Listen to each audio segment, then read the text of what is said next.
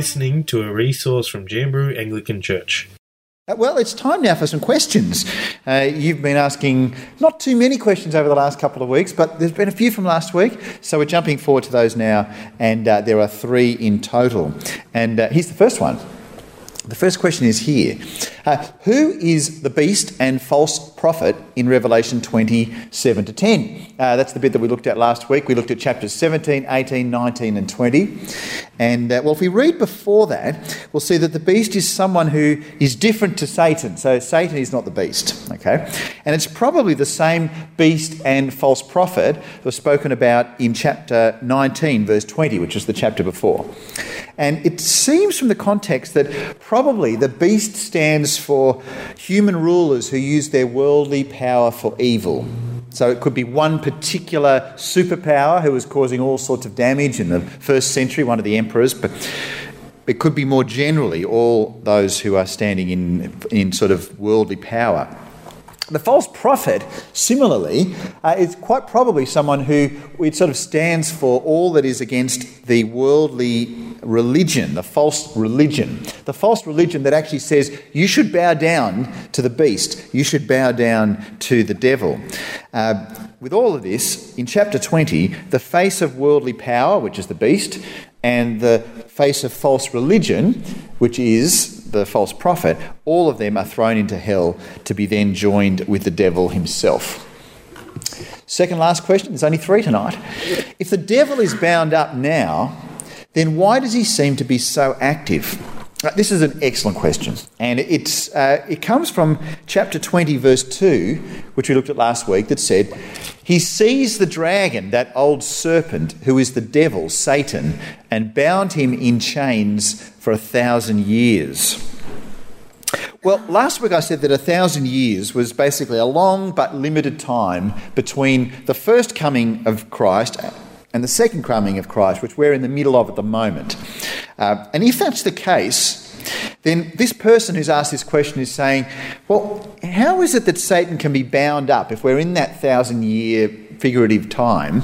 How can he be bound up? Because he still looks like he's doing a whole lot of damage around the place. He still looks like he's causing havoc. Well, the Bible tells us in many places that the, that the death and resurrection of Jesus had a massive impact on the devil. For example, uh, in John chapter 12, verse 30 and 32 and 3, we read Then Jesus told them, The voice was for your benefit, not mine. The time for judging this world has come when Satan, the ruler of this world, will be cast out. And when I'm lifted up from the earth, I will draw everyone to myself. He said this to indicate how he was going to die. So clearly at the cross, the big defeat of Satan was happening. Colossians chapter 2, verse 14 and 15 says a similar thing.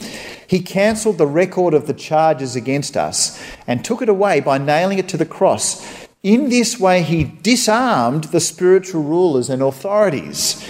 He shamed them publicly by his victory over them on the cross. So the Bible keeps talking about how at the cross was a massive defeat of Satan. And it says that throughout the New Testament, and therefore we need to see it as, under, as coming up in the uh, book of Revelation as well. But yet at the same time, we see that Satan, though defeated, still causes all sorts of havoc and he continues to be active. And so listen to 1 Peter 5, verse 8. It says, Stay alert, watch out for your great enemy, the devil. He prowls around like a roaring lion looking for someone to devour. And there are other sentences in the Bible like that as well. Can you sort of see the tension there? Uh, It sort of describes, in so many ways, what it is like for life this side of the new creation. There's a now but not yet. See, Satan is defeated, and yet at the same time, we also see him continuing to go around and causing havoc. So Christ has conquered uh, sin and Satan, but at the same time, they continue to affect us while we await Christ's return. But the point is that even though Satan is around and is active in some ways, he does that as one who is still bound. Because if he was unbound, the effects would have been far greater.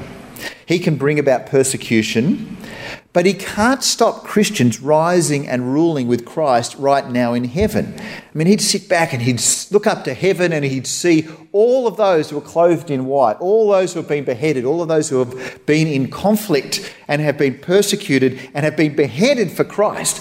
They are ruling with Jesus, and he probably looks up there and growls because he can see that he has lost that war. And he can keep causing pain and destruction a little longer, but he is not going to stop the church of Christ growing. And that happens, and it is happening, and it is happening. We live at a time when Satan is bound, but still not destroyed. But that time is coming soon. Finally, tonight, our third question What happens to Satan when he gets released after the thousand years? Well, if you just look at Revelation 20, verse 7, it says that after the thousand years are over, that Satan will be let out of his prison and will deceive the nations and prepare them for the final battle, which he's then going to lose. And it's a bit of a fizzer, really, the action, because it's just over so quickly. Now, when exactly is that in relation to the, the thousand years and all that sort of stuff?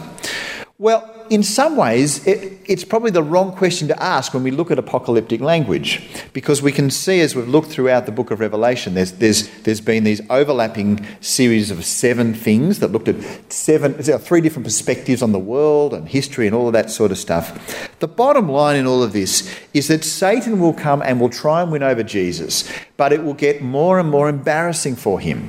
Because every time he comes and rallies the troops to try and stand against Jesus, he will fail and fail miserably, and then ultimately he'll be thrown into hell forever, into the fiery pit, which we are going to see today. And that is what makes today's button from the Bible so good. So I'm so pleased you've been able to join us.